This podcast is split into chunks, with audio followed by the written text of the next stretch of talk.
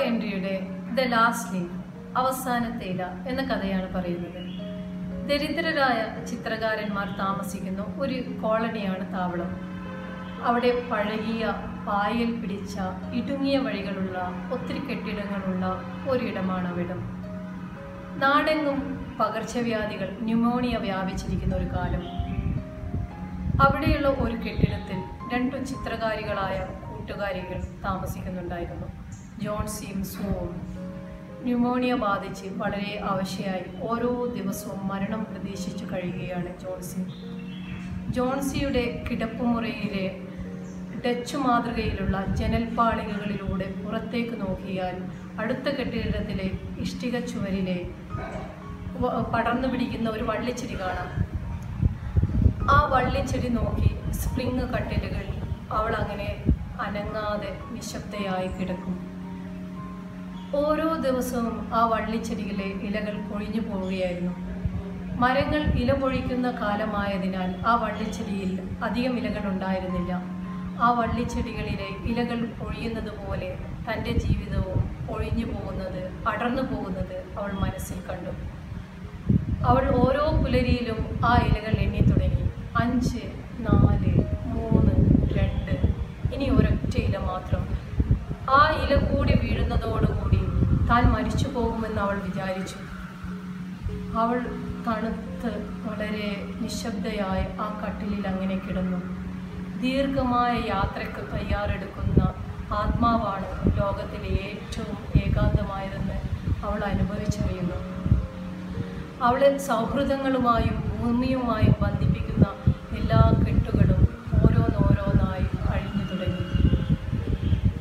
അന്നു രാത്രി ശക്തമായ നിലക്കാത്ത കാറ്റും മഴയും ഉണ്ടായിരുന്നു. അടുത്ത പ്രഭാതത്തിൽ അവൾ ജനൽപ്പാളികളിലൂടെ പുറത്തേക്ക് നോക്കി. പക്ഷേ അതാ രാത്രി മുഴുവൻ നിലക്കാത്ത മഴ പെയ്തിട്ടും അതിനോട് ഒത്ത് കാറ്റ് വീശിയിട്ടും അതിനെയെല്ലാം അതിജീവിച്ച് ആ വള്ളിച്ചെടിയിലെ ഒരു ഇല മാത്രം ഒഴിയാതെ പിടിച്ചു നിൽക്കുന്നു. തണ്ടിനോട് ചേർന്നുള്ള ഇരുണ്ട നിറവും വശങ്ങളിലുള്ള മഞ്ഞ നിറവും ആ ഇല പഴുത്തതിന്റെ ലക്ഷണങ്ങളായിരുന്നു. പഴുത്തു പോയിരുന്നെങ്കിലും നിലത്തുനിന്ന് ഇരുപതടിയോളം ഉയരത്തിൽ അതങ്ങനെ അവിടെ കിടക്കുന്നുണ്ടായിരുന്നു. ആ ഇല പൊളിഞ്ഞില്ല. അവൾ മരിച്ചതുമില്ല. അതുപോലെ സമാനമായത് തന്നെ അടുത്ത ദിവസങ്ങളിലും സംഭവിച്ചു. ആ ഇല തളിർത്തു തന്നെ നിന്നു. അവൾ ആ നില ഇല നോക്കി ആസ്വദിക്കാൻ അവൾ ഇപ്പോഴും ജീവനോടെ തന്നെയുണ്ട്. ദിവസങ്ങൾ കടന്നുപോയി. വസന്തം വന്നു.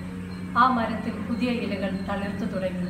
അതുപോലെ അവളുടെ ജീവിതവും പ്രതീക്ഷയുടെ പുതിയ നാമ്പുകൾ ഉണ്ടായി. അവൾ ജീവിതത്തിലേക്ക് തിരിച്ചു വരാൻ തുടങ്ങി.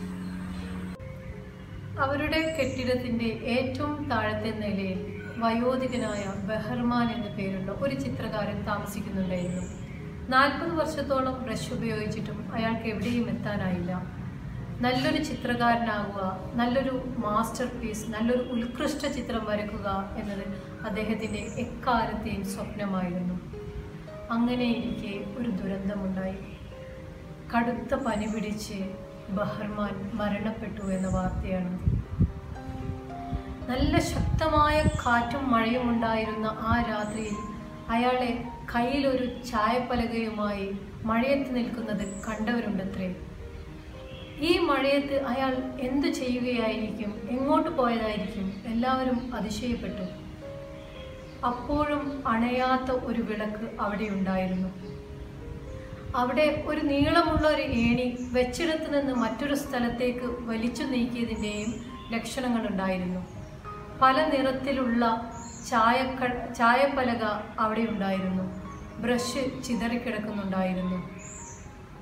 അന്നു രാത്രി അവസാനത്തെ ഇലയും കൊഴിഞ്ഞു പോയപ്പോൾ ആ കാറ്റും മഴയും എല്ലാം അവഗണിച്ച് അയാൾ ആ ഭിത്തിയോട് ചേർത്ത് പെയിന്റ് ചെയ്തതാണ് ആ ഒരു ഇല. അതാണ് ബഹർമാന്റെ ജീവിതത്തിലെ ഏറ്റവും മഹത്തായ സൃഷ്ടി. അതാണ് ബഹർമാന്റെ മാസ്റ്റർ പീസ് ചിത്രം.